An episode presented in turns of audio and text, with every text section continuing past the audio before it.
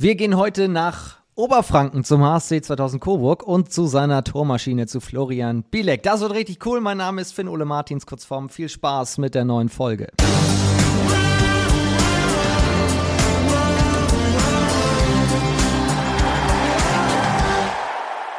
Ist das zweite HBL-Update mit einer XXL-Ausgabe. Alle zwei Wochen stellen wir euch ja hier die Stars der Liga ausführlich vor. Und noch gar nicht diese Saison am Start war ein Spieler von Coburg. Aber das ändert sich heute, das müssen wir ändern. Und wir haben den Mann, an den man eigentlich sofort denken muss, wenn man an Coburg denkt. Florian Bielek ist am Start. Ich grüße dich. Hallo.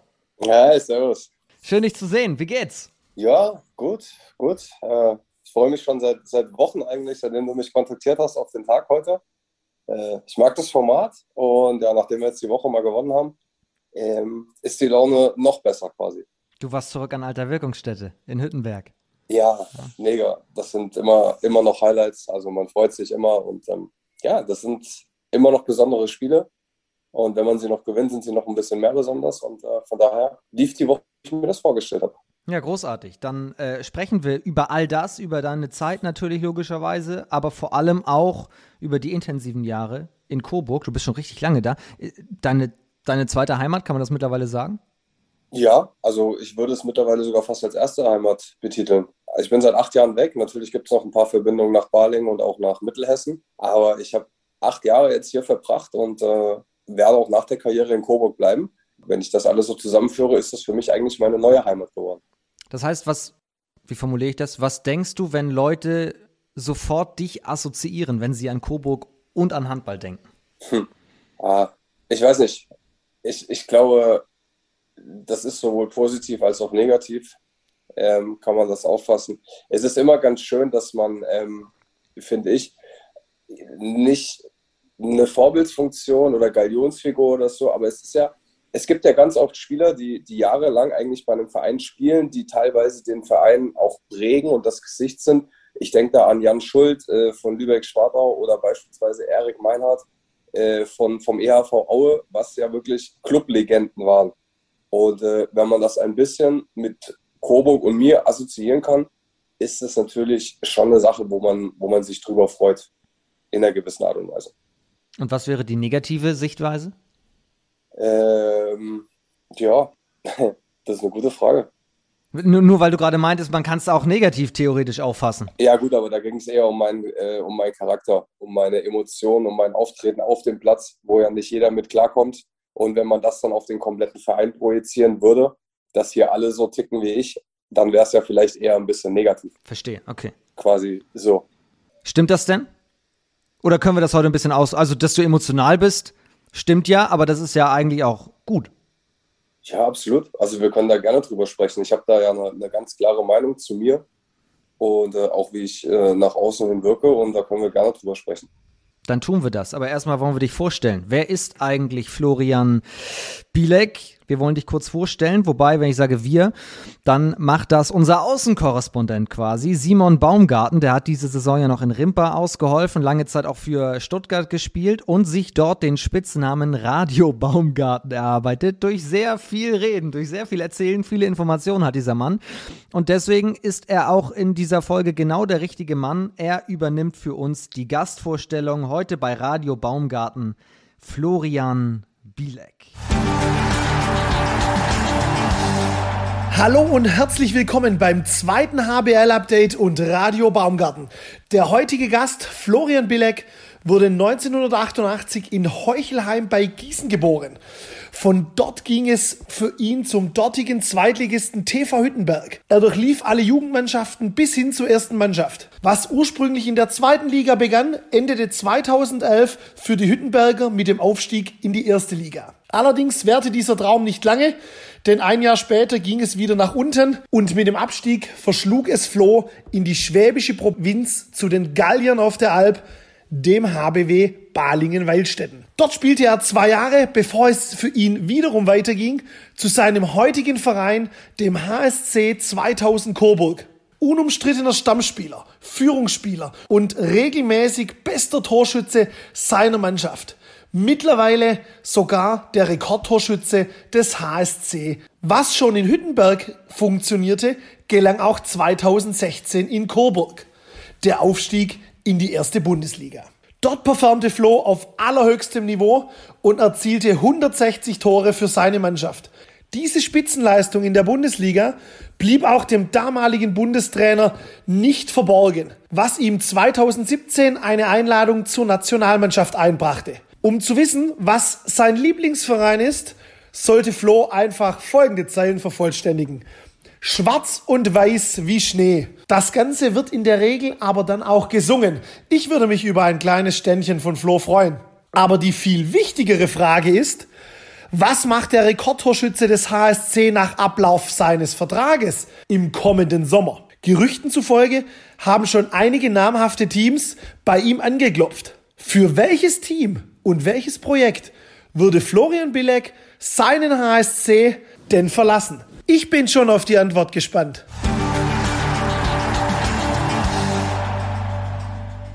Danke an Simon Radio Baumgarten, an er, als erstes mal, an den du gar nicht so gerne zurückdenken wirst. Ne? Rimpa hat ja bei euch das Spiel gewonnen, wo er auch mit auf der Platte stand mit einem Tor. Ja, ich war äh, leider nicht dabei aufgrund der Corona-Pandemie. Was heißt aufgrund der Corona-Pandemie? Aufgrund meiner Corona-Erkrankung.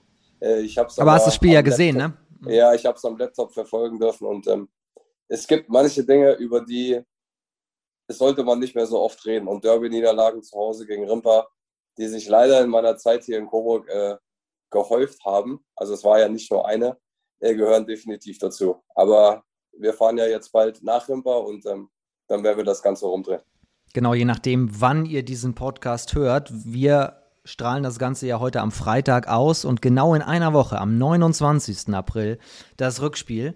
Warum gewinnt ihr das Rückspiel? Warum kommt die Revanche? Ähm, ich glaube, dass wir seit vier bis fünf Spielen deutlich äh, stabiler sind. Wir haben äh, die letzten drei Spiele nicht verloren. Wir wissen auch, glaube ich, warum wir das Spiel gegen Rimpa nicht gewonnen haben.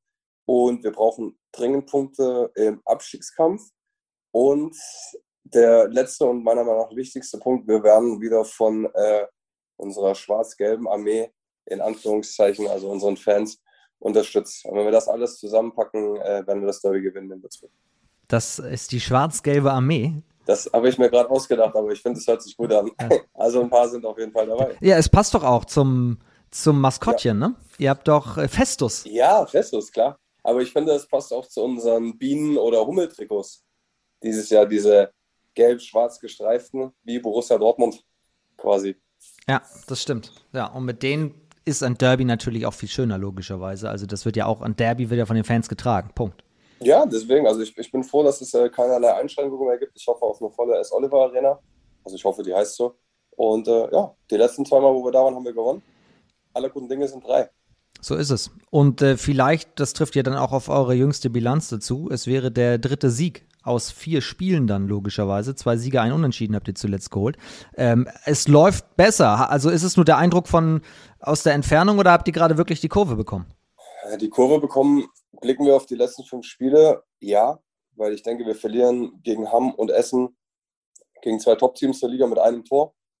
Die Eulen haben wir geschlagen. Ähm, wir haben in Hüttenberg gewonnen und wir haben in Aue einen Punkt geholt. Das sind alles Ergebnisse, mit denen man leben kann und äh, das sind auch oder können auch Ergebnisse sein, äh, die wir erzielt hätten, wenn wir in der Tabelle jetzt Dritter oder Vierter wären. Ähm, aber ich glaube, handballerisch sieht das mehr nach Handball aus. Gerade in der Deckung, finde ich, haben wir einen deutlichen Schritt nach vorne gemacht. Aber äh, ob wir jetzt das ganze Ruder schon rumgerissen haben, das äh, würde ich so nicht sagen. Dadurch, dass die Teams, die mit uns unten drin stehen, auch regelmäßig punkten, sind wir trotzdem nur vier Punkte vorne. Und äh, das Ruder endgültig rumgerissen haben wir oder würden wir dann haben, wenn wir, glaube ich, jetzt auch aus den nächsten vier oder fünf Spielen äh, vier oder fünf Siege mitnehmen. Aber das ist definitiv das Ziel. Kann Coburg Abstiegskampf? wenn wir nach den äh, beiden Bundesliga-Jahren gehen, nein, weil wir sind ja zweimal direkt wieder abgestiegen. Aber ähm, ich glaube, wir haben uns daran gewöhnt. Jetzt. Weil für uns war das eine ganz neue Situation. Und wir dachten vielleicht am Anfang auch, naja, irgendwann kommen wir da irgendwie schon wieder raus mit ja, schönem Handball, mit unserer individuellen Qualität. Und ja, seit dem Januar hat das, glaube ich, Klick gemacht bei uns, dass wir andere Tugenden brauchen, wie Kampf, Abwehr, etc. Und äh, wenn wir das so weitermachen, dann kann ich die Frage mit Ja beantworten. Weil dann bleiben wir in der Liga. Es ist ja auch immer so leicht mit dem Finger drauf zu zeigen. Deswegen bin ich sehr froh, dass wir jetzt direkt mal drüber sprechen, weil ich glaube, wenn du aus der ersten Liga runterkommst, ist das gar nicht so leicht, wenn du mal in einen negativen Strudel reinkommst, da rauszufinden, weil du musst ja auch den Kopf erstmal so hinprogrammieren, dass du das annimmst. Es ist ja nicht umsonst, glaube ich, die stärkste zweite Liga äh, der Welt. Und dieses Jahr sind so viele Mannschaften so eng beieinander. Ich glaube, würde man ein internes Tippspiel machen mit seinen Mannschaftskollegen, also wer mir da einen Spieltag korrekt vorhersagt, der würde wahrscheinlich äh, ja, relativ viel dann aus der internen Mannschaftskasse gewinnen, weil jeden Spieltag sind einfach über Überraschungen dabei. Also ich will jetzt nicht sagen, also Überraschung ist, glaube ich, das richtige Wort, weil man muss es ja auch respektieren. Wenn ich mir überlege, was Ferndorf äh, in den letzten Wochen gemacht hat oder auch Dormagen, da hieß es, oh, die sind beide schon weg, jetzt sind sie wieder mittendrin. Und ähm, ich glaube, immer noch, dass man natürlich auch gegen den Bundesliga-Absteiger vielleicht noch einen Ticken mehr motiviert ist. Da kann man vielleicht noch mal zwei, drei Prozent rauskitzeln. Und ich könnte dir jetzt noch drei oder vier Gründe sagen, warum ich denke, dass wir unten drin sind. Aber wir müssen die Rolle einfach akzeptieren. Und wenn man was gelernt hat, dass in den letzten Jahren es immer eine Mannschaft gab, die eigentlich ambitioniert war, aber im Endeffekt dann wirklich im unteren Drittel irgendwo gestrandet ist und auch kämpfen musste. Und ich glaube, eines der besten Beispiele ist Hamm letztes Jahr. Stimmt. Ja. Und auch Schwartau war schon mal in der Situation und so weiter. Du kannst ja. viele Beispiele nehmen, das stimmt. Ihr habt ja auch reagiert mittendrin. Mit einem Trainerwechsel. Brian Ankersen ist äh, gekommen. Wie, wie tickt der? Positiv verrückt, würde ich sagen. Also auf meine alten Tage äh, habe ich auch noch mal was Neues kennenlernen dürfen. Also ich glaube, er ist jünger als ich. Mein erster Trainer, der glaube ich jünger ist. Wir sind auf jeden Fall der gleiche Jahrgang. Ne, pass auf, pass auf. Ein Monat ist er älter als du. Ist er älter? Er ist äh, Juni 88 geboren, du Juli. Können wir das unterschlagen? Weil ich habe das die ganze Zeit behauptet. das, ist, das ist jetzt, äh, da muss ich mir Gedanken machen. Es ändert dein ganzes Weltbild offensichtlich. ja, ich probiere hier jede Woche mir irgendwas rauszunehmen, aber das kann ich natürlich jetzt äh, nicht mehr so verkaufen, wenn er äh, doch älter ist. nee, also es, es, macht mega, mega Spaß. Auf der einen Seite, man redet ja immer von diesem skandinavischen Handball, Tempo-Handball und ja, das lebt er halt vor. Also das Training ist intensiv, es ist belastend, es ist neu, es ist anders. Ähm, man hat Zeit gebraucht, um sich an seinen Stil zu gewöhnen, auch an seine Spielidee. Das geht auch nicht in ein oder zwei Wochen, das ist ganz klar. Aber ich glaube, langsam erkennt man ein wenig seine Handschrift und was er eigentlich, ähm, wie er Handball spielen lassen möchte. Und ja, bin guter Dinge. Also ich bin, ich, ich freue mich auf jeden Fall auf die äh, anderthalb Jahre, die wir noch zusammen haben. Oder ein Jahr und drei Monate. Zuvor hatte er ja in Bietigheim übernommen, auch eine ähnliche Lage. Da musste er auch ein bisschen Selbstvertrauen, hatte ich den Eindruck, der Mannschaft auch geben. Das hat da geklappt. Wie macht er das bei euch? Ja, genauso. Aber ich glaube, es ist halt auch eine schwierige Aufgabe, weil ähm, man muss es ja, kann man das, man kann es ja nicht schönreden, aber wir haben in der ersten Liga gefühlt nur verloren.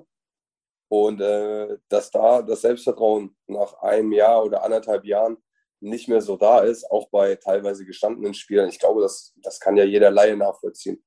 Und ähm, die aber nur zu sagen, hey, du bist ein super Handballer, das läuft schon wieder, das, das reicht halt eben nicht, sondern er muss da immer wieder, immer wieder unterstützen. Und da ist es auch, finde ich, wichtig, er versteht mittlerweile, dass alle Spieler ein bisschen anders ticken. Manche muss er vielleicht ein bisschen streicheln, manche muss er ein bisschen fordern, äh, manche muss er fördern und ähm, dementsprechend wird das Selbstvertrauen aufzubauen. Aber wie ich es bereits gesagt habe, ich finde, seit Januar ähm, sieht man das auch. Muss man einen Florian Bilek streicheln oder fordern? Naja, auf mein Alter bezogen, ab und zu streicheln ist schon mal cool. aber nee. Also ich werde gerne gefordert, aber ich fordere auch sehr gerne. Weil das ist so ein Automatismus bei mir. Sobald wir irgendein Spiel spielen, egal ob Fußball, Handball, Tüsker, Konter, ganz egal, äh, will ich gewinnen. Und ich glaube, das äh, weiß er auch. Ich würde eher sagen, ab und an muss, muss man mich nochmal bremsen. Ich glaube, das trifft es eher. Wenn du jetzt sagst, du bist mit Jahrgang 88 schon alt, er gilt ja als Jahrgang 88 als jung, ja. zwar als Trainer, auch wenn wir dein Weltbild jetzt gerade ein bisschen verändert haben, was hast du denn bislang versucht, den da rauszunehmen? ja, ja, gut, also ich sag mal so, wenn am Ende vom Training noch äh, die Intervalle gelaufen werden, ähm, dann ist es ja schon oft so, dass die, die Älteren oder die, die vielleicht ein, zwei Problemchen am Körper haben, da dementsprechend nicht äh, mitlaufen müssen. ich gebe zu, den Joker habe ich vielleicht, vielleicht ein oder zweimal äh, gezogen. Oder ähm, auch ab und an vielleicht mal im Training war ich mal ein bisschen lauter, äh, wenn mir irgendwas nicht gepasst hat. Aber ich glaube auch, äh, ich bin ruhiger geworden. Und dass ich das irgendwann mal sage, kann ich selbst nicht glauben, aber es ist, glaube ich, wirklich so. Also er muss nicht mehr so oft einschreiten wie vielleicht meine vergangenen Trainer.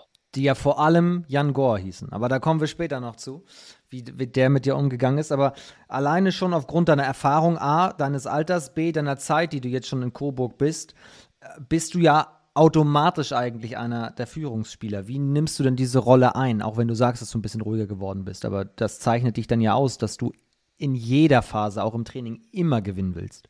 Ja, aber das ist ja auch mein Anspruch. Also ich, also wenn ich was nie war, war es, glaube ich, ein Mitläufer. Ähm, das kann ich nicht, das passt nicht zu meiner Natur. Und äh, jetzt gerade in so Phasen braucht man einfach Jungs, die, die vorne wegmarschieren. Ich glaube, es ist ganz wichtig, dass man das nicht alleine macht, ähm, sondern ich habe damit mit Jan Schäffer, äh, mit Andy Schröder ähm, wirklich tolle Charaktere, äh, tolle Kämpfer, äh, super Menschen, die mich da, die mich da unterstützen. Und ich glaube, dass wir uns das äh, so ein bisschen aufteilen. Äh, deswegen ist er auch, ja nicht nur deswegen, aber Andy ist ja auch zum Beispiel unser Kapitän, ähm, weil er halt wirklich eine Ahnung hat, wie er mit den, mit den Jungs umzugehen hat, hat immer ein offenes Ohr mit allem drum und dran, ist eher so ein bisschen, wir sagen immer so der liebe Nette, und ich übernehme dann immer so die, ich weiß nicht, ob ich das Wort jetzt sagen darf, aber diese negative Funktion eines nicht so netten Kapitäns, der halt auch mal kritisiert, der auch mal laut wird. Und äh, ich glaube, wir ergänzen uns ganz gut. Und ja. Also so ein bisschen, wie heißt es? Good Cop, Bad Cop. Ja, quasi. Nee, doch, das passt. Das passt. Dann wollen wir mal hören, was der Good Cop über den Bad Cop sagt. Äh, oh nein. Es gibt Grüße von Andreas Schröder. Servus. Äh, über Täten, ja, braucht man, glaube ich, nicht viel sagen. Die sind in Handball Deutschland, äh, glaube ich, weit bekannt. Gerade seinen Torjäger-Instinkt. Äh, den hat er übrigens auch beim Fußball. Wenn wir ja, im Training immer mal wieder Fußball spielen, gibt es, glaube ich, selten jemanden, der so oft äh, tatsächlich das Tor trifft äh, wie Flo. Hm, Einzige, was ich da ein bisschen, bisschen lustig finde, ist, dass er als Linkshänder tatsächlich seinen äh, linken Fuß beim Fußball nur zum Stehen hat. Ich kann mich persönlich an kein Tor erinnern, das er äh, mit links erzielt hat. Und ja, finde es natürlich ein bisschen schade, dass er den Linken da, äh, da nicht weiter einsetzt, gerade weil er eben Linkshänder ist. Und hm, außerdem ja, ist Flo einer der, ja, ich glaube, sportbegeistertsten Menschen, den ich kenne. Es gibt wenige, die sich so gut auskennen im US-Sport wie beispielsweise NBA oder NFL, aber auch in der Fußball-Bundesliga. Wo ich da äh, nicht ganz so mitgehe, ist bei seinen Lieblingsmannschaften. Hm, eine davon hatte jetzt vor kurzem erst einen großen Erfolg, wo ich dann schon verstehen kann, warum er in dem Moment Fan ist. Aber ansonsten, ja, finde ich das manchmal ein bisschen fragwürdig. Aber da kannst du ihn ja vielleicht nochmal genauer äh, drauf ansprechen. Ansonsten wünsche ich äh, viel Spaß und viele Grüße. Danke an Andi Schröder. Oh, da war jetzt ganz viel drin, was der Captain von euch da so über dich erzählt hat. Dann müssen wir erstmal klären, was ist es mit der Rechts-Links-Schwäche im Fußball? Ich sag mal so, wenn der Rechte so stark ist, kann der Linke durchaus schwächer sein. Es ist unfassbar ausgeprägt, das ist korrekt, aber ähm, im Endeffekt ist es tatsächlich so, dass ähm, ich kann es ja nicht anders sagen, aber irgendwas bei mir äh, irgendwann mal etwas falsch gelaufen ist weil ich tatsächlich äh, auch mit rechts schreibe, mit rechts Tennis spiele. Ich halte mein Besteck wie ein Rechtshänder. Also im Endeffekt ist eigentlich alles mit rechts, außer das Werfen. Und äh, das ist schon ein bisschen speziell. Und ich, ich gebe ihm ungern recht, aber in dem Fall muss ich ihm recht geben. Also ein, ein stinknormaler Pass oder ein Ball annehmen mit links, das bringt mich an meine Grenze beim Fußball. Und wie kommt das, dass du mit links wirfst? Es gibt zwei Optionen. Also entweder äh, haben meine Eltern von Anfang an gesagt, der Junge wird Linkshänder und haben mir meinen rechten Arm hinter den Rücken gebunden. Ich weiß es nicht. Äh, weil auch in der Familie ist, ist kein Linkshänder da. Also es ist alles ein bisschen mysteriös. Aber seitdem ich denken kann, auch in der Schule, man macht ja da in der Leichtathletik immer diesen Ballweitwurf, habe ich den Ball einfach in die linke Hand genommen. Vielleicht war es Instinkt, vielleicht war es Schicksal.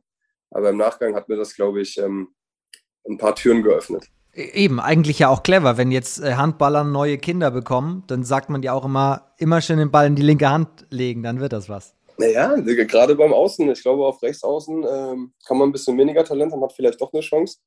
Auf Linksaußen sagt man ja immer, die, die es vielleicht am Anfang noch nicht so gut können, die stellt man entweder ins Tor oder auf Linksaußen. Und um da dann einen Platz irgendwo in der zweiten Liga zu bekommen, muss man dann schon ein bisschen besser sein. Ja, ja, das ist so.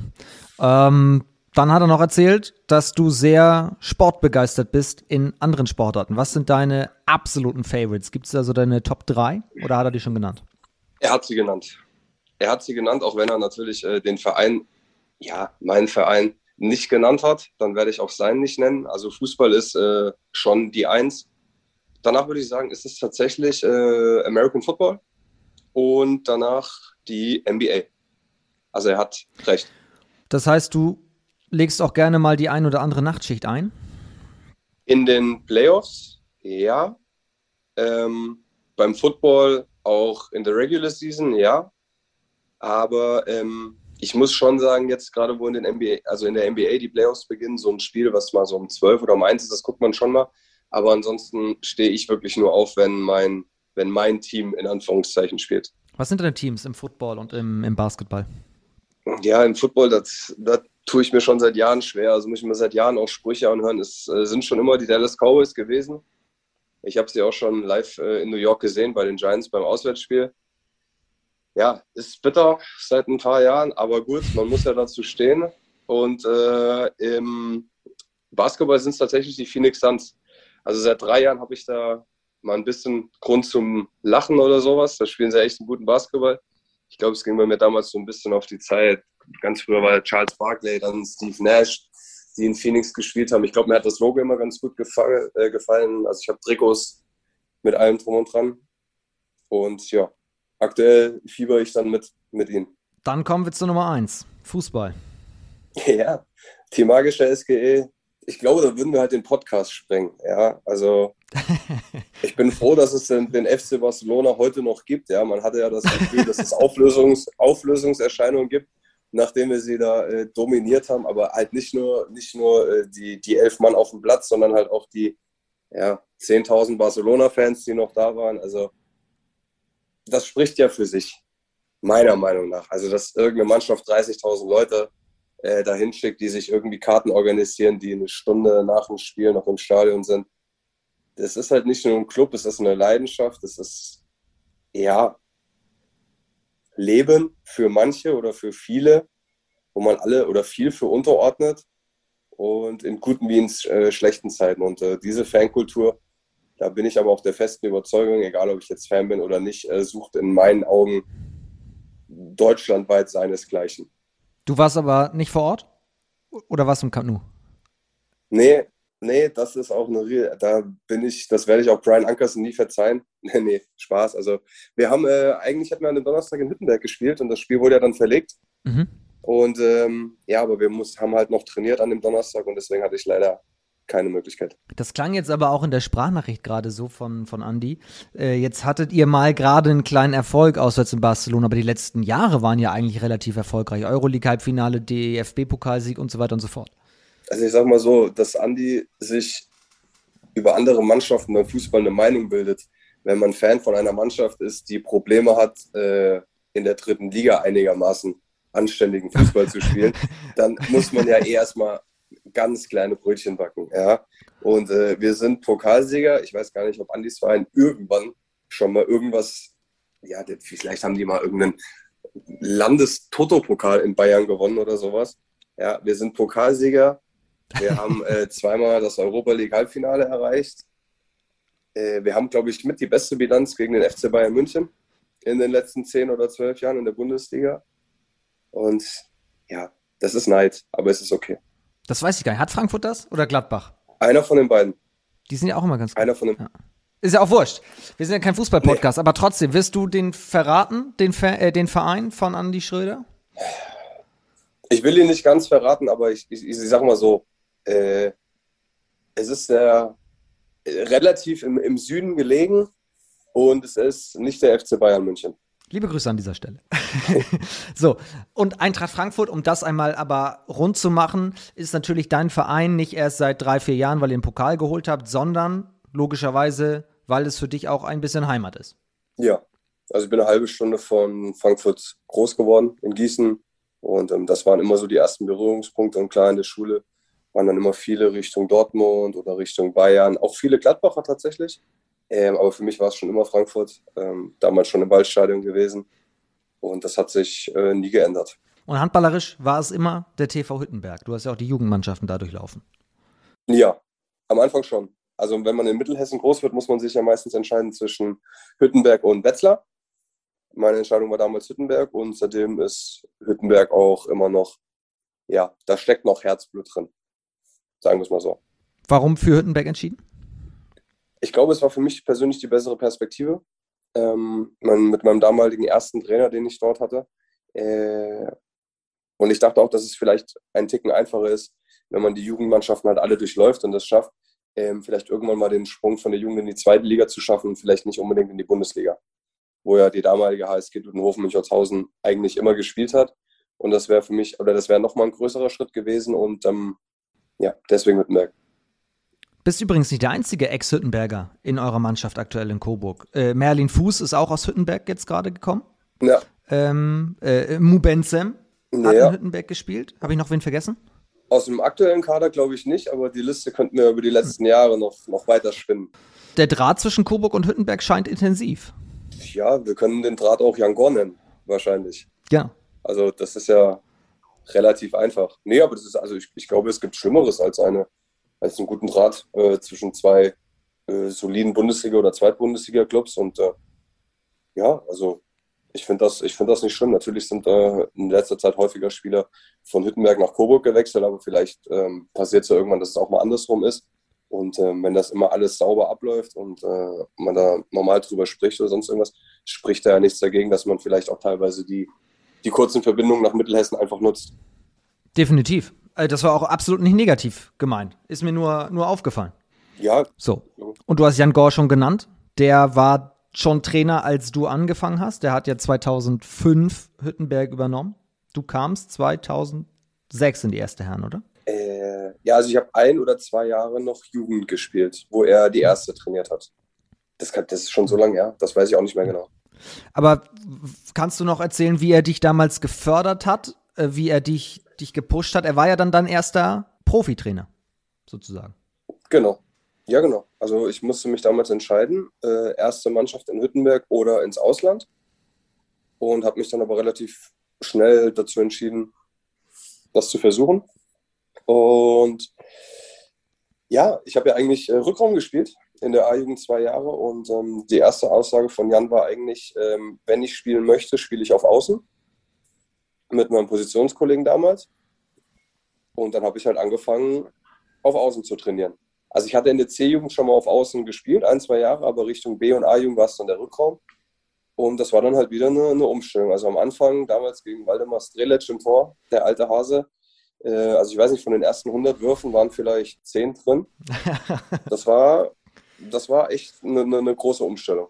Aber im Nachgang würde ich sagen, hat sich ja gelohnt. Der eine oder andere würde fast sagen, gute Quote eigentlich gegen ihn. King Waldi, ja, der war echt, der war echt groß. Nee. Also wird niemals mein Lieblingstorhüter sein. Ich bin froh, dass wir dann noch dann zusammengespielt haben. Wirklich. Du hast gerade gesagt, äh, Richtung Ausland war auch die Option. Wo, wo wäre es hingegangen? Äh, Nach Australien und Neuseeland, Work and Travel. Okay. Mhm. Work and Travel. Also das Einzige, was damals gebucht war, war der Flug. Und äh, ja, dann kam das Gespräch mit Jan und dann wurde der gecancelt und äh, dann hatte es sich eigentlich auch relativ zeitnah schon erledigt.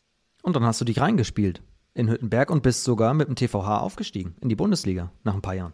Ja, aber ist auch in meinen Augen immer noch der, ich möchte sagen, besonderste Aufstieg, auch wenn es das Wort vielleicht gar nicht gibt, weil das halt wirklich ein, ein, ein Dorfclub ist, wo jeder jeden kennt.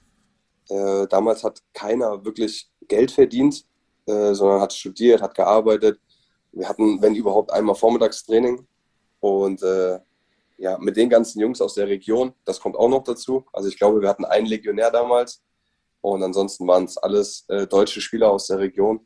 Das ist einfach mega besonders. Spricht für eine legendäre Party. Eine Woche war es.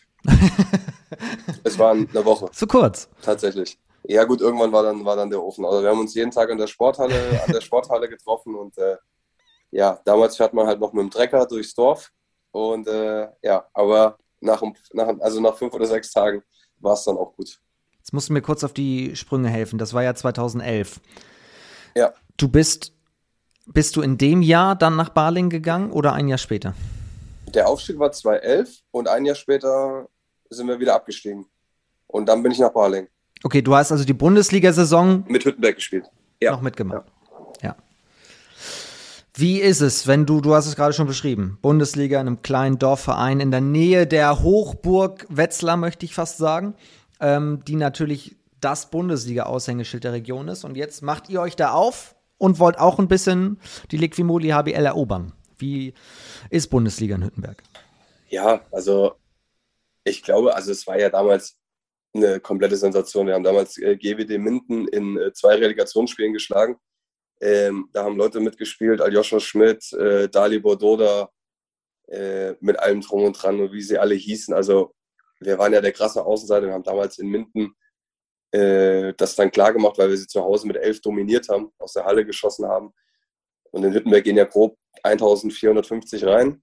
Und ich glaube, es waren 2000 Leute da. Also wenn das einer kontrolliert hätte, glaube ich, hätte das Spiel auch nicht stattgefunden. Aber damals war es ja noch nicht so schlimm mit den ganzen Vorgaben. Und danach sind dann alle Dämme gebrochen. Also es waren wirklich, ich glaube, über, über 1000 Hüttenberger mit den Minden. Es ist dann gefühlt das ganze Dorf. Und ähm, ja, wenn dann halt so Weltstars äh, aus Kiel oder aus Flensburg oder von den Rhein-Neckar-Löwen nach Hüttenberg kommen, ist das halt auch einfach ja, sensationell und witzig. Ja, man fährt da halt in dieses Dorf rein, die Sporthalle ist mitten in der Mitte und ja, jeder kennt jeden, jeder redet platt. Und äh, ich glaube, das war für, für manche schon ein kleiner Kulturschock. Und wir haben das halt mega genossen, dass sie dann halt da in unsere alte Schulturnhalle mussten. Vor der Saison hat natürlich keiner einen Pfefferling auf euch gesetzt. Ähm, unabhängig davon, was war das größte Highlight in der Saison? Persönlich. Persönlich, ja gut, persönlich ist es einfach das erste Auswärtsspiel in Kiel. Meiner Meinung nach. Also ich kann ja nur für mich persönlich da sprechen und das war, das war Weltklasse. Also als da das Licht ausgeht und Go West, äh, glaube ich, laufen sie ja ein und dann laufen die ganzen Weltstars da rein. Also die hätten von mir aus noch eine halbe Stunde länger diese Einlaufzeremonie da veranstalten können. Also das sind alles so Sachen, die, die, die vergisst man nicht. Die vergisst man nicht. Und äh, natürlich wäre das Ganze nur noch getoppt worden von einem Derby-Sieg gegen Wetzlar. Aber das hat äh, in dem Jahr nicht geklappt. Aber wir haben ja trotzdem ein paar Punkte geholt. Ich glaube, wir hatten 17, also wir waren definitiv nicht schlecht. Und ja, war eine schöne, war eine sehr schöne Zeit. Dann bist du gegangen Richtung Balingen. Zeitgleich übrigens mit Jan Gore. Der hat in dem Jahr auch Hüttenberg verlassen. War das Zufall? Ich glaube, es ist immer so, wenn ein kleiner Verein in die Bundesliga aufsteigt, ähm, dass man natürlich auch ein paar Spieler oder auch in dem Fall den Trainer ins Schaufenster stellt. Ähm, und das war halt bei uns in dem Fall so. Aber Jan hatte, glaube ich, als allererster damals ähm, seinen Vertrag in Gummersbach unterschrieben. Äh, Milos Kutera hat dann damals in Balingen unterschrieben. Tim Schneider ist, glaube ich, äh, weggegangen. Äh, ich weiß gar nicht, ob er als erster nach Lemgo ist. Ja, und dann war ich halt noch dran. Also das war komplett unabhängig von Jan. Aber leider ist es halt so, dass ja, so eine Mannschaft, die das zusammen erreicht, dass ähm, manche halt den Weg dann vielleicht auch in der Bundesliga weitergehen können, wenn sie halt den Verein verlassen. Und das war halt nach dem Jahr so. Aber trotz allem ändert das ja nichts an dem, was man zusammen erreicht hat. Wie ist dein Draht jetzt noch nach Hüttenberg? Man hat es am Mittwoch gerade wieder gemerkt. Also natürlich kühlen die Freundschaften ab, das ist ganz klar. Äh, ich bin jetzt seit über oder seit zehn Jahren nicht mehr in der Heimat. Aber das Schöne ist, wenn man zurückkommt, auch wenn man sich vielleicht Jahre nicht gesprochen hat oder Jahre nicht gesehen hat, ähm, ist es dann doch immer mit manchen oder mit vielen noch so herzlich wie, wie früher. Ähm, das ist mega schön. Kann man in Erinnerungen schwelgen über die alten äh, Zeiten. Und das ist auch der Grund, warum ich äh, Jahr für Jahr, wenn es halt möglich ist, von der Liga äh, oder von der Ligasituation der beiden Clubs, äh, wenn ich dann wieder in Hüttenberg spielen darf. Es gibt sicherlich auch, du warst ja viele Jahre da, so viel zu bereden, so viele Highlights, das können wir auch gar nicht in einen Podcast packen. Also ich sehe schon, wir müssen einen Eintracht Frankfurt Podcast machen, wir müssen einen TV Hüttenberg Podcast machen, logischerweise. Ähm, aber erzähl mal ganz kurz, du warst dann bei den Galliern, Balingen, endgültig ja in der Bundesliga dann angekommen. Das war ja, beide Jahre waren Bundesliga. Das heißt, Flo Bilek ist endlich am Ziel seiner Träume. Kann man deinen Gefühlszustand dieser zwei Jahre von damals so zusammenfassen? Ja, wenn man einmal in der Bundesliga ankommt, möchte man äh, eigentlich auch da bleiben. Und ich konnte dann weiter meinen Traum leben in der Bundesliga, zusätzlich zu einer Halle und zu Fans, die ja ähnlich zu Hüttenberg sind.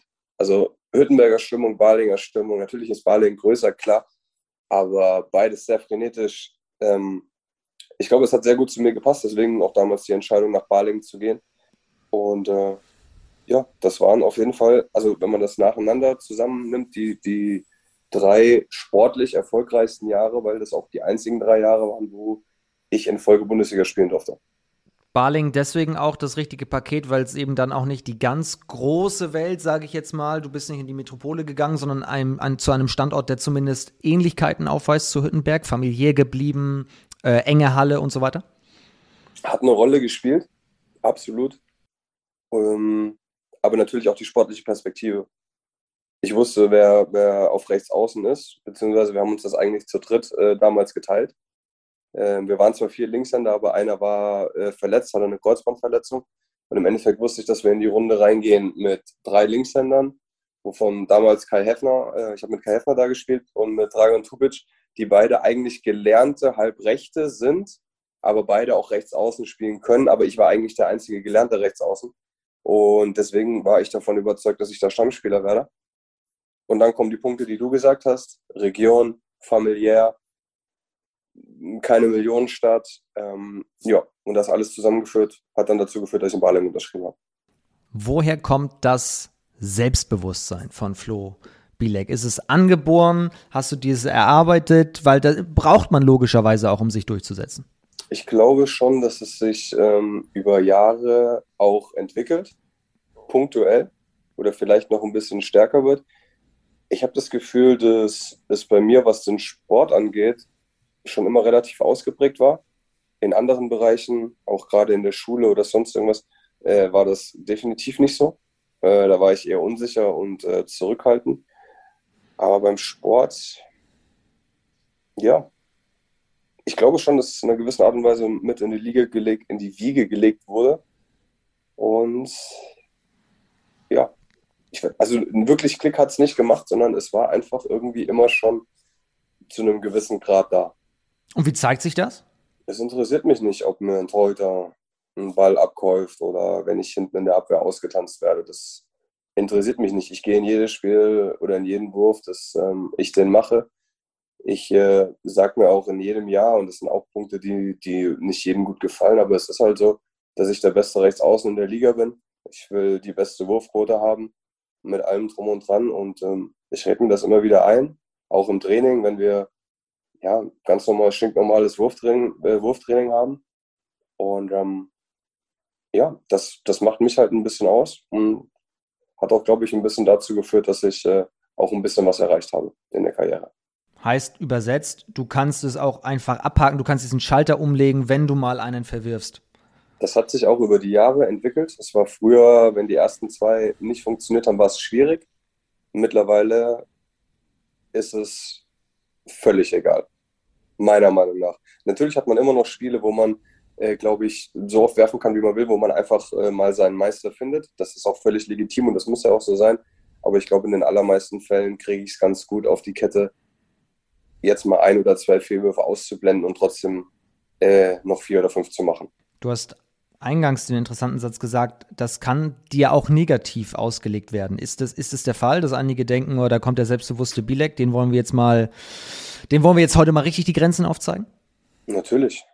Das kriegt man auch jedes Jahr bei ein oder zwei Spielen immer mal zu spüren, aber es ist okay. Und wenn man so polarisiert oder so spielt oder so auftritt wie ich, äh, dann muss man damit auch, auch rechnen und muss das halt auch einfach wegstecken. Und ähm, ich glaube, dass es ganz oft so ist, dass ähm, Selbstvertrauen und Selbstbewusstsein natürlich auch oft mit äh, Arroganz gleichgesetzt werden oder mit Überheblichkeit. Und das ist eine Linie, die bei mir sehr schmal verläuft. Das weiß ich auch. Ähm, wenn man mich nicht kennt und man sieht das erste Spiel, würde ich das sofort unterschreiben. Wenn jemand sagt, meine Fresse, was glaubt er eigentlich, wie er ist, wie arrogant läuft er da rum? Für mich ist das übertriebenes Selbstbewusstsein und Selbstüberzeugung von dem, was ich da tue und äh, in dem Moment bin ich einfach der Handballer äh, Flo Bilek und nicht die Privatperson Flo Bilek. Aber das ähm, weiß man nur, wenn man mich länger kennt oder wenn ich jemand an mich ranlasse. Und alle anderen, die sich ihre Meinung, das habe ich damals auch in dem, in dem äh, Sky-Podcast gesagt oder in der Sky-Doku da, ähm, alle anderen dürfen sich gerne ihre Meinung bilden und ich werde sie nicht vom, vom Gegenteil überzeugen, weil das, was sie als erstes sehen, wenn sie mich Handball spielen sehen, äh, ist oder kann man definitiv als Arroganz auslegen. Genau, kann, kann man nur empfehlen. Gibt äh, das, glaube ich, ich weiß gar nicht, ich habe es auf YouTube gesehen oder bei Sky auf der, auf der Webseite. Da gibt es eine Doku in dem. Ja, auf jeden Fall Sky Mediathek. Ja. Irgendwo, irgendwo da. Irgendwo da.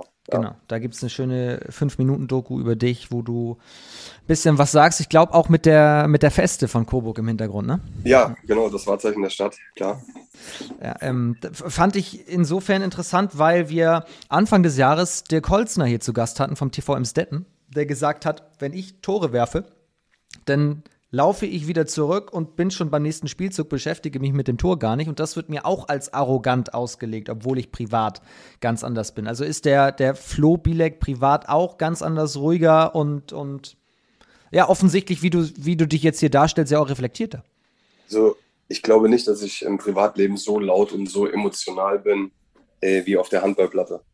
Also, sobald ich in der Halle bin, rede ich viel, ähm, bringe einen Spruch nach dem anderen mit allem drum und dran. Aber sobald ich mit meinen Jungs hier unterwegs bin, ist Handball auch gar nicht so oft ein Thema.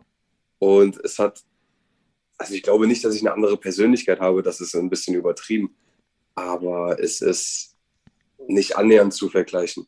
Und ich finde beispielsweise bei Dirk Holzner, für mich persönlich ist das überhaupt keine Arroganz oder Selbstverliebtheit, sondern er ist einfach nur, äh, finde ich, ein mega introvertierter Spieler. Also wie man darauf kommt, dass Dirk Holzner arrogant ist, das ist zum Beispiel das, also es ist so das erste Mal, dass ich das höre, weil du es gerade gesagt hast. Wir haben ja auch, wir spielen ja auch schon jahrelang gegeneinander, äh, ein super Linksaußen und äh, ja, also arrogant wäre wahrscheinlich die letzte Eigenschaft, das letzte Attribut oder so, was ich mit Dirk Holzner in Verbindung gebracht habe. Genau, das war auch mein Gedanke und war sehr, ich saß hier kurz mit offenem Mund, als er das erzählt hat. Glaube ich, glaube ich. Also check das mal aus, äh, Folge 45, der fliegende Linksaußen mit Dirk Holzen. Aber erst wenn ihr diese Folge logischerweise zu Ende gehört habt, auch wichtig, ähm, die jetzt Richtung deinen nächsten Step hingeht, denn einer, der dich sowohl auf der Platte als auch neben der Platte sehr gut kennt und sehr schätzt ist, wir haben eben schon über ihn gesprochen, ist Jan Gore, der dann, als er dich, der dann ja nach Coburg gegangen ist, als du in Balingen Tore geworfen hast und irgendwann offensichtlich gesagt hat, ich rufe jetzt nochmal beim Bilek an, das war in Hüttenberg so gut, das müssen wir in Coburg weiterführen, das nächste Kapitel, oder? Wie auch wenn das deine Aussage war. Nee, es ist mein, äh, meine Hypothese gerade gewesen. Oh, deine Hypothese. ich, ich, ich, glaube, äh, was, ich möchte nicht sagen ein Steckenpferd von Jan ist, aber auf jeden Fall, das ist mir schon, schon öfter, habe ich das jetzt gehört, äh, Jan pflegt regelmäßig Kontakt zu seinen Ex-Spielern. Ähm, auch zu Tim Schneider, Leute wie Stefan Lex früher. Und genauso ist äh, unser Kontakt einfach nie abgerissen. Und wenn man sich regelmäßig immer mal austauscht, ähm, dann ja, verliert man nie ganz den Draht zueinander. Und dadurch haben wir den Draht nicht verloren. Und ähm, als ich dann äh, Barling Vertragsverlängerung zerschlagen hatte und die anderen beiden Optionen in der Bundesliga, äh, war ich, muss ich auch sagen, sehr froh, dass äh, wir immer noch Kontakt hatten. Und so kam das dann zustande. Wie ist denn Jan Gore als Trainer? Sehr akribisch. Ich würde auch sagen, detailverliebt. Ähm, er ist unfassbar professionell. Also ich habe, glaube ich, oder ja, was heißt glaube ich, weiß ich für mich mit den Trainern, die ich hatte, noch nie äh, bessere oder äh, besser vorbereitete Videos gesehen mit allen möglichen Kleinigkeiten und Abwandlungen von Einzelspielern, aber auch von Spielzügen, die ein Gegner spielt. Ähm, er verlangt viel. Er ist sehr auf Taktik bedacht. Gar nicht so viel Richtung Ausdauer und Kraft, sondern, ähm, glaube ich, ist eher da so ein Taktikfuchs, wie man ja gerne sagt. Und ähm, er verlangt Disziplin. Er verlangt Disziplin und äh, das ist auch ein Thema, wo wir das ein oder andere Mal aneinander geraten sind. Zu Recht aber auch. Ich wollte gerade sagen, was hat er von dir verlangt? Dass ich meinen Job mache, mich weiterentwickle, arbeite und diszipliniert bin. War das in jüngeren Jahren für dich schwierig? Ja, also ein perfekter Handballer oder ein Musterprofi äh, bin ich nicht, war ich nicht und werde ich auch nicht sein. Äh, das hängt aber auch so mit, mit, mit Sachen halt im Training zusammen, wenn man da halt mal lauter wird oder sonst irgendwas. Und ich glaube, jeder von uns hat das mal gerade in der Anfangszeit gemacht, ähm, dass man vielleicht noch mal ein bisschen länger in der Stadt unterwegs war, äh, zwei, drei Tage vorm Spiel. Ähm, das ist nun mal so, oder das war zumindest bei mir so, da muss man auch kein Geheimnis draus machen. Und äh, das sind halt einfach Dinge, die Jan, sagen wir, nicht wirklich schätzt. Und das kommuniziert er dann auch offen. Und äh, ich glaube, zwischen uns hat sich dann irgendwann eingependelt. Wir wussten, dass wir uns alle drei Monate mal im Büro treffen müssen, ähm, dass er da mal wieder ein bisschen äh, auch, mal, auch mal das wieder ansprechen kann und äh, ich mich dann auch für ein, zwei Sachen entschuldige oder auch wirklich auch versuche, an, an Sachen zu arbeiten, weil er hat ja, das muss man ja auch sagen, oft recht mit dem, was er sagt oder was er kritisiert oder was er empfiehlt. Das ist einfach so. Und ähm, wir haben uns dann einfach alle ein paar Monate getroffen. Dann war es halt mal wieder so weit, dass ein bisschen was vorgefallen ist. Ähm, ich glaube, es waren halt nie so große Dinge, dass äh, man da Abmahnungen kommt oder dass man rausfliegt. Das ist ja, glaube ich, auch wichtig. Und ähm, ja, so haben wir dann einen Weg gefunden, äh, ich glaube, fast zehn Jahre miteinander zu arbeiten. Und offenbar hat er sich ja auch so an diese Gespräche im Büro dann gewöhnt, dass er mittlerweile dich ganz groß auf Leinwand im Büro hat hängen, äh, aufhängen lassen. Ja, ne, neben Dominik Helm, glaube ich, ja. Das habe ich auch schon gesehen. Ja, ja, also ein, Kaffeeklatsch mit Jan Gore, mit Kaffee und Kuchen. Also ich glaube, da, da verrate ich jetzt kein äh, richtig gut gehütetes Geheimnis. Also das geht bei Jan schon immer. Also mit Kaffee und mit Kuchen kriegt man ihn immer. Äh, beziehungsweise wenn er dann zum Gespräch einlädt, auch, auch, das muss man ja auch sagen, auch wenn es vielleicht gar nicht so positiv ist, weil wieder was war oder so, äh, gibt es immer Kaffee und meistens auch Kuchen und äh, das, das ist schon in Ordnung. Was ich mich gefragt habe, wenn man so viele Jahre unter ihm gespielt hat, ja jetzt nicht nur die ganzen Jahre in Coburg, sondern auch noch vorher einige in Hüttenberg und plötzlich wechselt er aus der Halle an den Schreibtisch, weil mittlerweile ist er ja nicht mehr euer Trainer, sondern der Geschäftsführer. Ist, ist das anders? Ist es komisch? Ist es für dich völlig normal? Oder sind Vertragsverhandlungen mit Jan Gore jetzt doch irgendwie, ja, ich, ich habe kein anderes Adjektiv. Wie, wie sind sie? Hm. Also es, es, war schon ungewohnt, muss man sagen, äh, ihn dann öfter im Anzug oder im Sakko und äh, Hemd zu sehen, weil man eigentlich nur die Trainingsklamotten in Anführungszeichen oder seine Poloshirts gewohnt war. Ich glaube, für ihn ist es ähm, unfassbar interessant, mal jetzt in dieses Geschäftsführerfeld reinzublicken, weil er ist ja so Handball interessiert und es ist ja immer 24-7 Handball, wie auch äh, bei Rolf Brack oder so.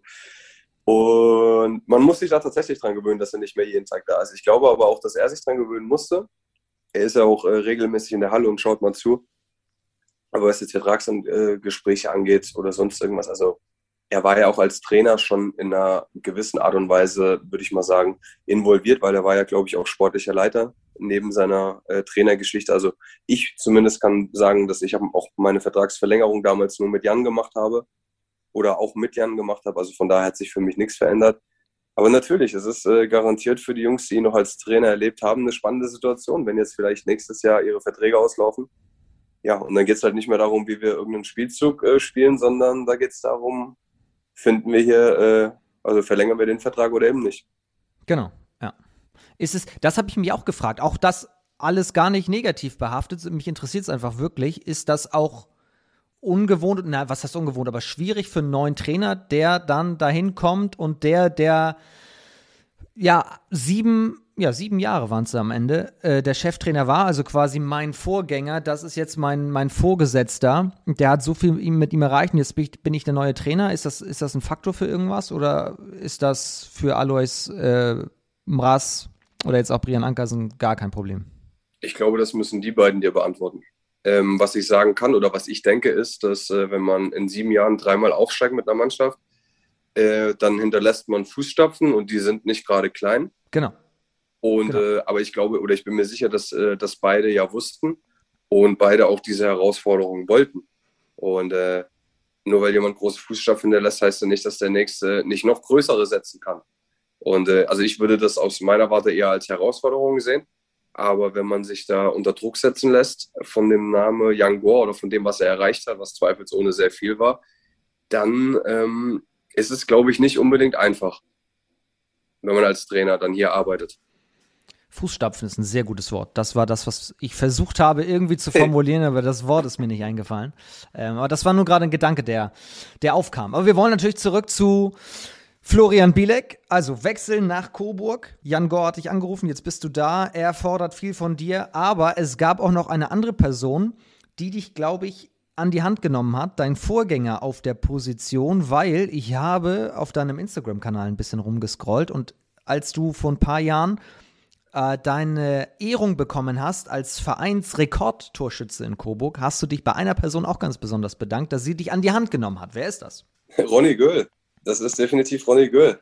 Und äh, ja, also ich würde sagen, wir pflegen echt äh, eine coole Freundschaft, auch wenn wir uns gar nicht so oft sehen oder gar nicht so oft schreiben, weil er ja auch äh, voll im Beruf steht, äh, dann noch Familie und noch unsere zweite Mannschaft trainiert. Aber Ronny Göhl ist eine Legende hier. Jeder äh, kennt seinen Namen.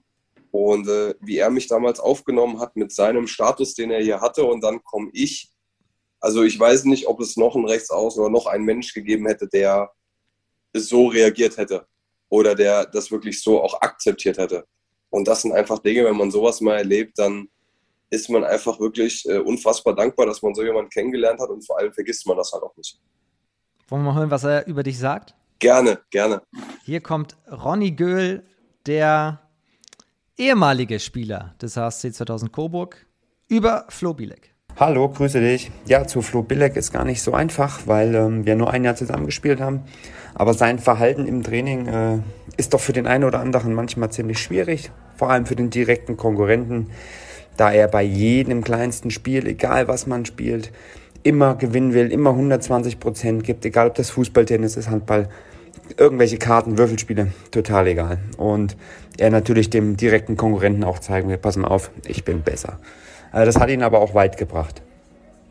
Äh, wir hatten dahingehend ein ganz gutes Verhältnis. Ich war schon der ältere Spieler und habe den Platz zwar nicht kampflos freigegeben, aber äh, wir haben auf einem hohen Niveau, glaube ich, uns so ein bisschen hochgeschaukelt. Und da komme ich auch zu der Geschichte, wie wir uns kennengelernt haben. Und zwar war das wie folgt, dass wir vor vielen Jahren schon mit Coburg in Hüttenberg in der zweiten Liga gespielt haben. Leider mit einem glücklichen Ende für Hüttenberg. Ähm, allerdings haben wir beide rechts außen ähm, elf oder zwölf Tore erzielt, nach dem Spiel dann auch das Trikot getauscht, weil ja, wir uns da so ein bisschen hochgeschaukelt haben, drüber geflaxt haben, wer denn der Bessere sei und sonstiges. Und da hat er mir auch damals schon erzählt, wie, wie, wie was er möchte, was er für Ziele hat. Und ja, daran hat man seinen Ehrgeiz erkannt. Ich weiß nicht, ob er sich daran noch erinnert. Das Trikot habe ich auf jeden Fall noch und werde es wahrscheinlich auch immer in Ehren halten. Ronny Göhl, vielen Dank. Hast du sein Trikot auch noch? Ja, das äh, ist ein ganz altes. Das waren ja früher noch diese äh, richtigen Baumwolldinger mit den ewig langen Ärmeln. Äh, ja, ist immer noch im Schrank und bleibt es auch immer. Kannst du alles bestätigen, was er gesagt hat, auch was das Training anbelangt? Absolut. Ähm, ich weiß auch, dass das für meine Positionskollegen nicht einfach ist, ähm, weil ich halt wirklich immer gewinnen will. Das ist so. Und äh, ja, man muss halt einfach, wenn man besser sein will oder wenn man spielen, muss man halt immer ein bisschen mehr machen. Und da muss man sagen, also ich habe nicht, nicht mehr gemacht als Ronny Göll, aber Ronny war äh, ja ein paar Jahre älter und hatte so viel Erfahrung, hatte mir einfach so viel voraus. Und äh, ich bin immer noch der Meinung, ob ich jetzt gespielt habe oder ob er gespielt hat, das war, glaube ich, das beste Rechtsaußenduo, was jemals in der zweiten Liga gespielt hat, finde ich. Und ähm, ich sag nur, er hat äh, einen riesengroßen Anteil, ähm, dass Coburg so erfolgreich war. Ich glaube auch, dass ich so erfolgreich bin, weil er hat mir viel beigebracht, was es auch bedeutet, in Coburg zu spielen und alles für seinen Verein zu geben. Und ähm, ja, das weiß er auch. Und eigentlich tut es mir auch ein bisschen leid. Aber seinen Torrekord zu brechen, war halt auch einfach Motivation für mich. Jetzt ist es ja mittlerweile umgekehrt. Also damals, ja, du warst ja jetzt nicht der ganz kleine Knirps, der nach Coburg kam. Du hattest ja schon ein bisschen, haben wir ja besprochen, hinter dir. Jetzt aber bist du einer der Erfahrenen und der Nachwuchs kommt so ein bisschen ran. Wie gehst du denn mit dem um, wenn du immer gewinnen willst? Da müssen sie durch. Da müssen sie durch. Also ich glaube, äh, Autorität und Hierarchie ähm, ist wichtig. Ich glaube, man sollte es nicht mehr so hochhängen, äh, wie das damals bei uns noch war, als ich äh, 18, 19 war. Aber wenn die Jungs halt zu uns kommen, trainieren ja regelmäßig Jungs aus der zweiten oder aus der A-Jugend mit und wir kicken dann halt gegeneinander, dann müssen sie nicht denken, dass da einer von uns Alten und dann nehme ich jetzt, also das müssen wir auch mal sagen, es geht ja hier nicht immer nur um mich, äh, was wir bei, beim Kicken machen, also wir wollen immer alle gewinnen. Und wenn sie halt denken, dass sie es mit ein bisschen schönen Spielerei machen können oder sonst irgendwas, dann geht, man da, geht man halt auch mal dazwischen oder dann ziehen wir halt mal richtig oder treten mal richtig das Gaspedal durch. Und ich finde, nur so lernt man es. Also wenn man denen mal die Grenzen aufzeigt. Weil ich glaube, heutzutage ist es so, man zeigt den Jugendlichen ganz oft, was sie denn schon können. Ähm, was sie vielleicht auch definitiv gut machen, ja, irgendwelche schönen Dreher oder sonst irgendwas. Aber man zeigt ihnen gar nicht mehr, was sie nicht können. Und ähm, es geht auch nicht immer nur um, um Leistung oder um Talent. Ich glaube, das ist so das, eh dieses elementare Ding, sondern man kann so viel Talent haben, wie man möchte. Wie viele Talente sind schon gescheitert, wenn man nicht die richtige Einstellung hat, den Ehrgeiz äh, und auch, glaube ich, Mitspieler oder Familie, die einen den Rücken frei halten, aber auch ähm, ab und zu mal sagen, hey, es läuft eigentlich so und so und überleg mal, ob es so und so nicht besser wäre. Ähm, ja, es steht das immer über dem Talent. Und deswegen, wenn man jetzt ins Training kommt oder so, dann, ja, glaube ich, hoffen alle, dass sie äh, nicht gegen mich spielen müssen oder äh, bei irgendeiner Challenge nicht gegen mich antreten müssen. Also das sagst, was du gerade aufgezählt hast, das sagst du dann auch einem Paul Schikora zum Beispiel. Paul Schikora hat mehr Handgelenk, mehr Sprungkraft äh, und mehr Wurfvarianten, als ich jemals haben werde. Ähm, ich glaube, da gibt es halt andere Bereiche, wo er noch ein bisschen was lernen muss. Und ich hoffe wirklich sehr, dass er das auf seinem weiten Weg, äh, auf seinem weiteren Weg in der Karriere ähm, hinbekommt. Das wünsche ich ihm wirklich von Herzen. Ähm, es hat jetzt halt hier in den zwei Jahren nicht so funktioniert. Und äh, ich habe ihm das aber auch genauso gesagt, wie ich das sehe. Ja. Also er weiß das. Natürlich. Ist der, ist der Nachwuchs heutzutage anders, als er damals bei dir war? Also ist er ruhiger geworden? Ist er genauso auf der Switch wie ihr früher? Also ich finde, dass sie deutlich frecher sind als wir damals. Oh, okay. Also die nehmen sich teilweise echt ein paar Sachen raus. Aber das ist ja jetzt nicht nur auf Coburg bezogen. Aber wenn ich mich teilweise früher so beim Fußball äh, verhalten hätte, dann wäre ich mit einer beidbeinigen Grätsche Richtung Tribüne äh, geflogen und hätte nicht mehr gewusst, wo oben und unten ist. Das kann man natürlich heute nicht mehr so machen, ja. Muss man ja auch nicht. Aber also da sind schon ein paar dabei. Da sind wir wieder beim Wort. Die haben ein sehr gesundes Selbstvertrauen. Sagen wir es mal so, weil das hört sich dann noch positiv an. Wie geht Florian Billig dann damit um, wenn andere genauso selbstbewusst sind wie du? Ich finde es gut. Ich finde es absolut gut, aber da muss auch was dahinter sein. Und ähm, Selbstvertrauen ist gut. Das hat aber nichts damit äh, zu tun, dass man nicht weiß, was Respekt, äh, Hierarchie äh, und Anstand bedeutet.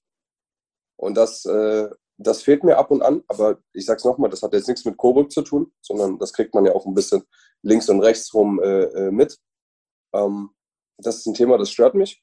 Und wenn mich das stört, spreche ich es an. Ich spreche es auch nochmal an und wenn nicht, dann zeige ich es halt, was ich davon halte. Aber ansonsten muss man ja sagen, äh, sind die Jungs, also gerade die wir jetzt hier auch haben, sehr, sehr gut erzogen. Wirklich.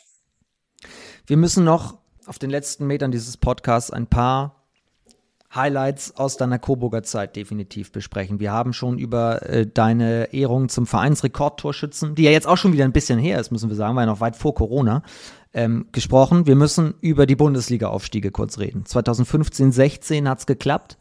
Ähm, damals übrigens Doppelparty, glaube ich. Ne? Die, dritte, äh, die, die zweite Mannschaft stieg in die dritte Liga auf. Also da kam Coburg dann ja gar nicht mehr aus dem Feiern raus.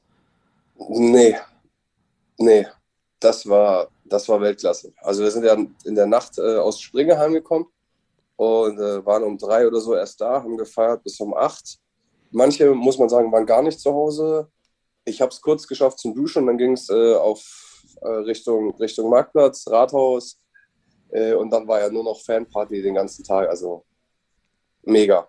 Und ich hoffe wirklich so sehr, dass äh, wir das nochmal erleben. Ihr habt in Springe knapp verloren und musstet hoffen, und die Hoffnungen wurden dann ja erhört, dass Ludwigshafen nicht mehr an euch vorbeizieht. Ihr wart punktgleich. Also das war so ein knappes Finish und ihr seid nachher als Dritter dann aufgestiegen.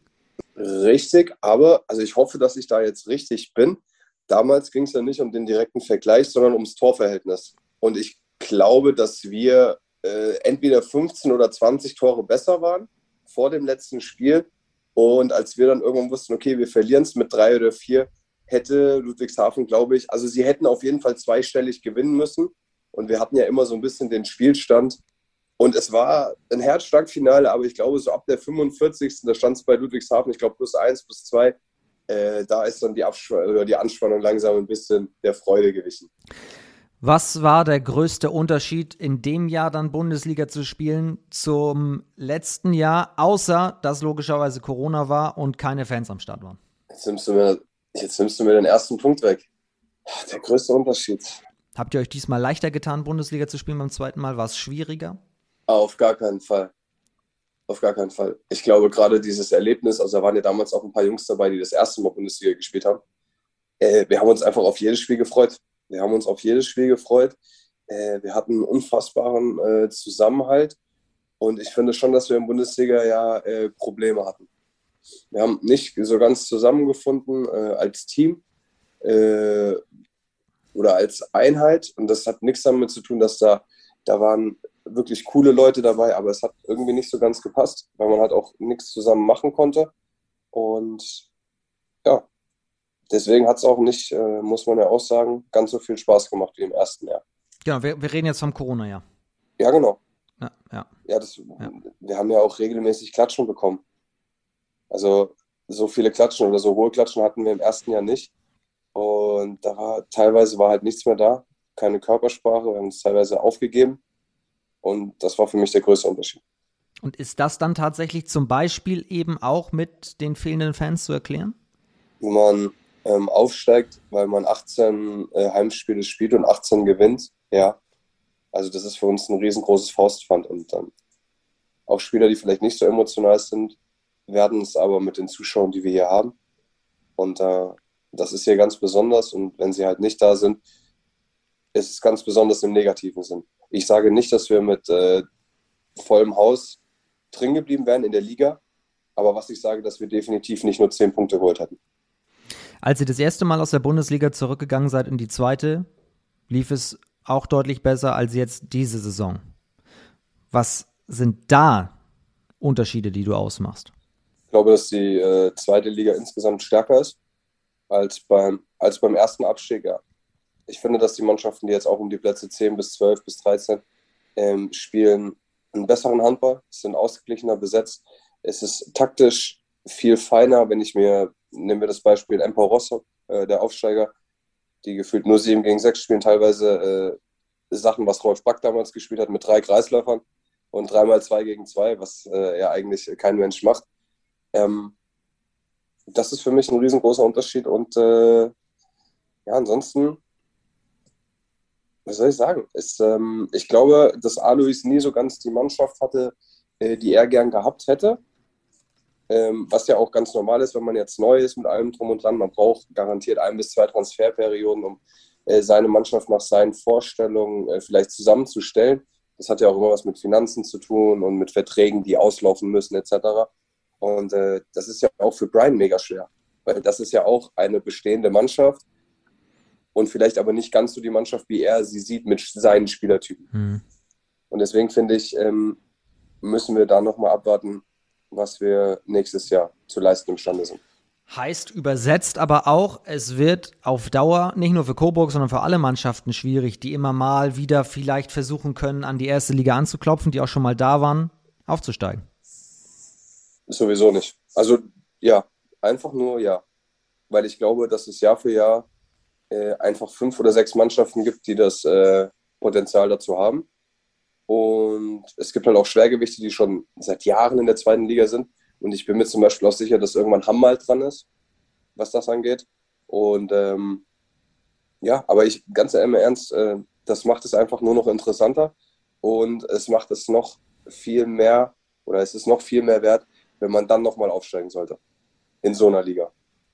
Normalerweise folgt jetzt der Blick in die Glaskugel, was ist Coburg in den nächsten Jahren zuzutrauen und so weiter. Das mache ich jetzt nicht, nur das, was schon feststeht. Ihr bekommt Unterstützung von beispielsweise Max Seger, den du auch noch gut kennst. Der war ja schon zwei Jahre in Coburg.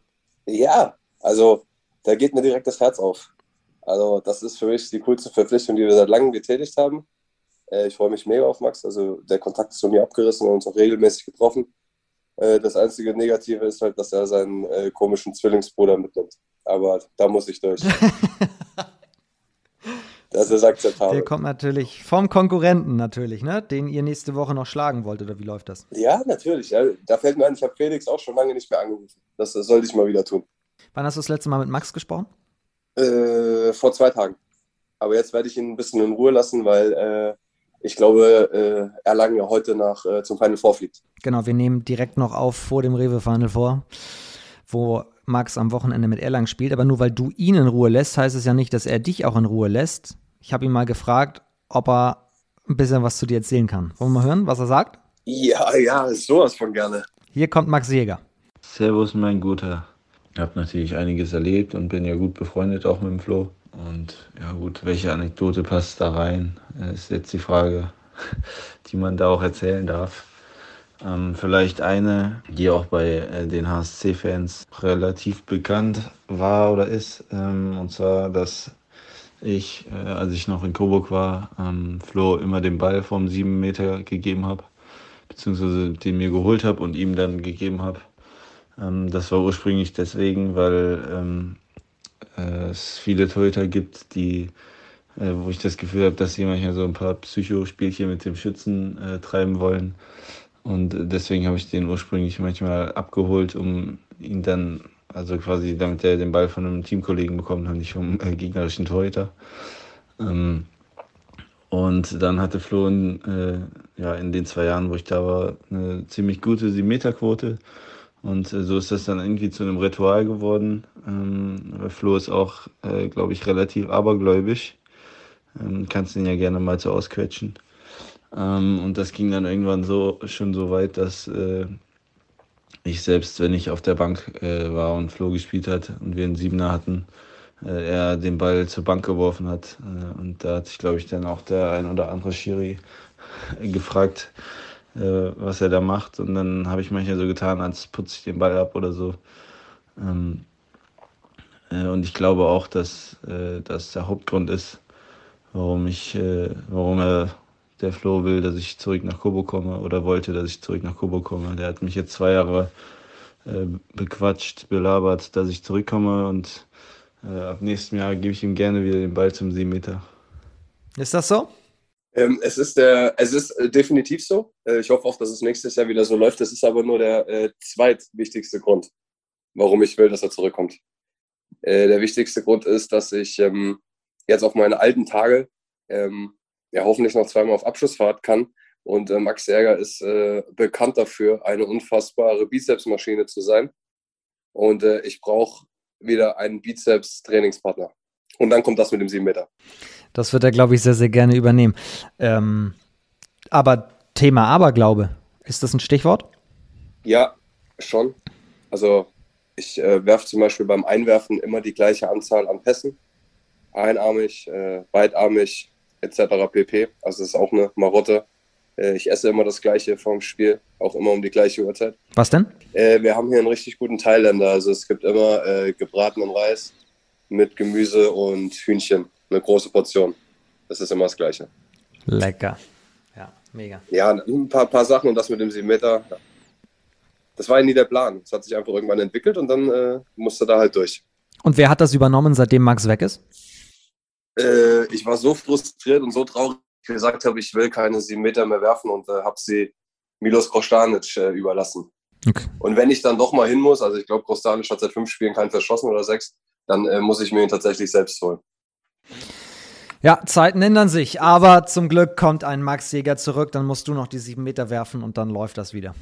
Ich weiß nicht, wer äh, da seinen Ring in die, in die Verlosung wirft. Also, weil Milos verlässt uns ja. Und äh, ja, also ich werde ihn reinwerfen, aber das heißt ja noch nicht, dass ich auch äh, die Aufgabe bekomme. Weil wir ja jetzt festgestellt haben, dass äh, der Trainer einen Monat älter ist also kann ich ihm nicht sagen, dass ich die sieben Meter werfe, sondern er darf es entscheiden. Wenn Flo Bilek heute Abend zum Training geht, ist ein komplett anderer Flo in der Halle als gestern. Ja, das ist. Ich, ich ignoriere ihn heute, glaube ich, komplett. Ich brauche erstmal einen Tag.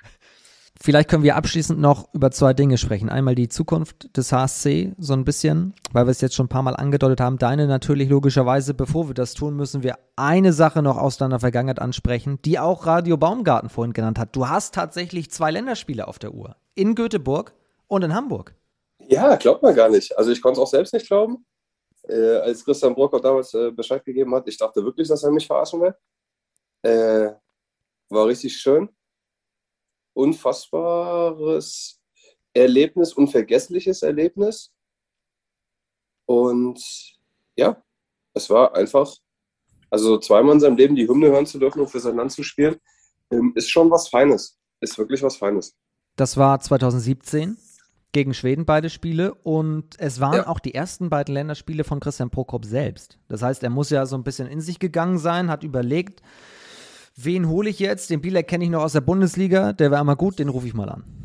Ich glaube, dass man da ehrlich sein muss. Ähm, das war ja, ich möchte das nicht B-Nationalmannschaft nennen, weil das ist äh, die falsche Formulierung und das sind einfach A-Länderspiele, aber ich glaube, dass viele Jungs äh, auch da eine, eine, Pause hatten. Also ich glaube, wir sind ohne ähm, Spieler von, von Kiel, äh, Flensburg und Rhein-Neckar-Löwen angetreten. Und ich habe ja dann debütiert, ich glaube, mit Nikolai Teilinger, mit Moritz Preuß und sowas. Ähm, aber es ist ja auch ganz egal. Also es sind einfach Länderspiele und selbst wenn vor mir sechs Rechtsaußen abgesagt hätten und er hätte mich als siebten angerufen, hätte ich mich genauso gefreut, weil ich darf für mein Land spielen. Und äh, das jetzt in Schweden ist oder in Mazedonien oder keine Ahnung wo, es ist, ich wäre überall hingefahren. Hast du von der Zeit auch noch Trikots im Schrank hängen, die du getauscht hast oder hast du dein eigenes sogar behalten? Ich, also mein, mein bester Kumpel und äh, ja, bester Freund hat äh, ein Trikot bekommen, tatsächlich, äh, was ich auch anhatte in Schweden. Äh, und das, was ich äh, zu Hause in Hamburg getragen habe, das äh, ist hier und das wird auch hier bleiben, weil das ist schon so eine Erinnerung, die, die ich nicht verschenken möchte. Also ein Aufstiegstrikot oder so, da kann man immer drüber reden, aber dieses Trikot wird immer einen Ehrenplatz haben und ja, das bleibt bei mir.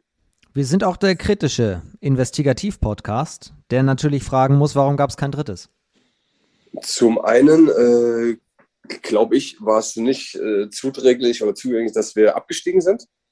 Und zum anderen äh, war ich ja jetzt auch nicht mehr der Jüngste. Ich war ja nicht mehr der Jüngste, als ich debütiert habe. Und ähm, ich kann dir auch ein paar Namen aufzählen. Also wenn wir über Patrick Rötzky, äh, Timo Kastening, äh, Tobi Reichmann reden, da muss man dann halt auch einfach mal zugeben, dass äh, alle drei Herren einfach ein bisschen besser sind als Florian Bilek. Aus den besagten Gründen, und jetzt könnten wir mit Lukas Zerbe oder Tim Hornke weitermachen, ähm, war es das danach einfach für mich und es ist völlig in Ordnung. Punkt. Fertig. Dann kommen wir jetzt zur Zukunft des HSC und vor allem natürlich zur Zukunft von Flo Bilek. Ähm, vervollständige bitte folgenden Satz. Coburg hält die Klasse natürlich, weil wir genug Punkte in den nächsten elf Spielen holen. Wer steigt ab? Aue. Leider möchte ich übrigens dazu sagen, das sind äh, super Spiele gewesen. Von daher, ich hoffe, sie bleiben drin. Ähm, Dormagen und Rostock. Rostock? Ich bin für Rostock. Mein Tipp ist, ich glaube, sie haben seit äh, neun Spielen nicht gewonnen, ist das korrekt? Sie haben, sind die einzigen, die 31 äh, Spiele gemacht haben. Und da unten punktet gerade jeder. Ich glaube, Dessau äh, fängt sich, Großwaldstadt ebenfalls.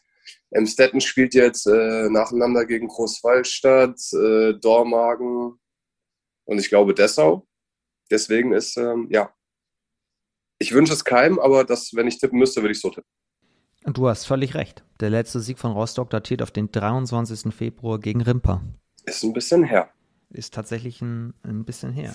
Äh, ein bisschen unterm Radar, ne? Die sind so gut reingekommen, die Rostocker, dass man das gar nicht so auf dem Schirm hat. Ja, man muss aber auch sagen, ich glaube, sie haben dann, also Robin Breitenfeld hat sich ja bei uns äh, schwer verletzt. Ja. Äh, ich glaube, dann war es auch irgendwann echt ein bisschen viel. Mit Verletzungen, mit äh, Zwangspausen, mit allem drum und dran. Wenn man die einzige Mannschaft ist, die zu dem Zeitpunkt durchgespielt hat, äh, dann geht das natürlich auch in die Substanz, auch ihre Spielweise mit dem 7 gegen 6 hat, glaube ich, irgendwann dazu geführt, dass man sich noch intensiver mit Rostock beschäftigt hat. Ein bisschen fehlt dann dieses ähm, Momentum oder dieser Überraschungseffekt.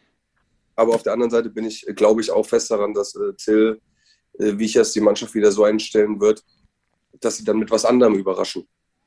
also für einen Aufsteiger zu dem Zeitpunkt dort zu stehen, ist ja, ja, ist ja Weltklasse, muss man ja mal klar sagen, in der Liga.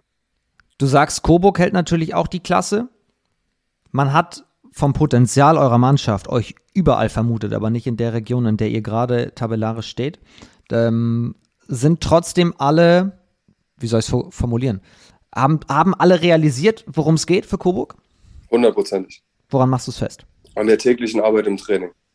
Wie intensiv wir arbeiten, wie akribisch wir teilweise sind, wie heiß wir mittlerweile auch auf diese, auf diese ganzen Spiele sind. Und ähm, ich glaube, ähm, neben, der, neben der Geschichte in Bezug auf den Verein will sich ja auch jeder selbst was, äh, was beweisen. Und äh, diese drei Komponenten führen dann dazu, dass äh, wir definitiv nicht absteigen werden.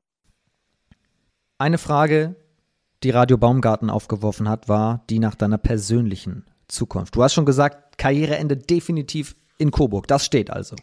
Also sagen wir es mal so, Karriereende in Coburg, äh, wenn mich äh, 2023 äh, keiner mehr haben will oder ich nicht verlängere oder ich aufgrund meiner körperlichen Situation nicht verlängern kann, ja.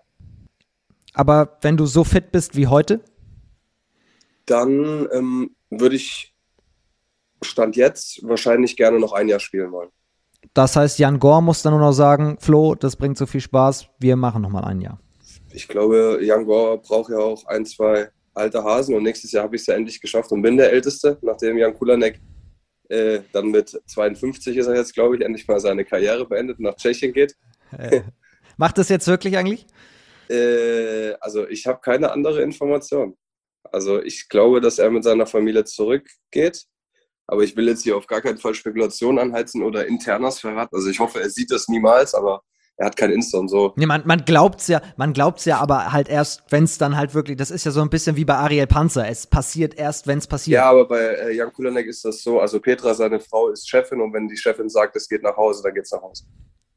Und ich glaube, das ist so. Ja, wenn die Regierung das ja, sagt. Das, das kennt man ja, ja. Nicht viele geben es zu, aber eigentlich wissen wir alle, wie es ist. Was ich mir aber trotzdem hier in, in Bleistiftschrift äh, nochmal aufgeschrieben habe oder mit Bleistift aufgeschrieben habe, wäre es nicht auch denkbar, dass du nochmal ein Karriereende in Hüttenberg anstrebst? Tim Schneider geht beispielsweise auch zurück. Jetzt nicht zum Karriereende, aber er geht zurück. Richtig. Ähm, Tim Schneider, glaube ich, ähm, sieht aber auch oder hat seine Wurzeln auch dort und will auch nach seiner Karriere da bleiben und ich nicht. Das ist ein Punkt. Also ich möchte ja in Coburg bleiben, das habe ich ja bereits eingangs gesagt. Was ist der Plan nach der Karriere? Ich habe fertig studiert, ähm, habe dann neun Jahre beim Verein gespielt, vielleicht kommt noch eins dazu. Ähm, mich würden bestimmt ein oder zwei Aufgaben beim Verein äh, reizen. Ich hoffe, dass wir darüber irgendwann sprechen oder ich glaube, dass wir auf jeden Fall uns da mal austauschen werden. Ähm, Stand jetzt kann ich aber nicht sagen, es wird so und so laufen und das möchte ich auch gar nicht. Ich bin froh, dass äh, meine Familie gesund ist, meine Freunde gesund ist. Das ist für mich das Wichtigste. Und äh, geht es 2023 zu Ende, werde ich auch äh, in irgendeiner Richtung einen, einen Job finden. Und äh, ich bin selbst gespannt, was Flo Beleg dann macht. Was hast du studiert? Äh, Sport und Marketingmanagement. Das war eine sehr intensive Reise. Durch, wir hätten noch viel mehr sagen können über das Leben von Flo Bielek. Wir hätten noch so in die Tiefe in Hüttenberg gehen können, in Barling und so weiter. Ich weiß, du musst gleich Richtung Training, deswegen habe ich zum Schluss noch eine letzte Bitte. Magst du uns schwer, nee, schwarz und weiß wie Schnee trällern? Ja, natürlich. Ja, also für die, für die erste oder für die ersten ein oder zwei Zeilen reicht's. Das kriege ich hin. Also, probieren wir mal. Schwarz so weiß wie Schnee, das ist die SG. Wir holen den UEFA Cup und wir werden deutscher Meister. Meister! Sensationell. Danke, danke. Also nach Radio Baumgarten kam jetzt Radio Bilek, überragend. ja, ich, ich, ich, hoffe, dass er, ich hoffe, dass er damit zufrieden ist. Ja.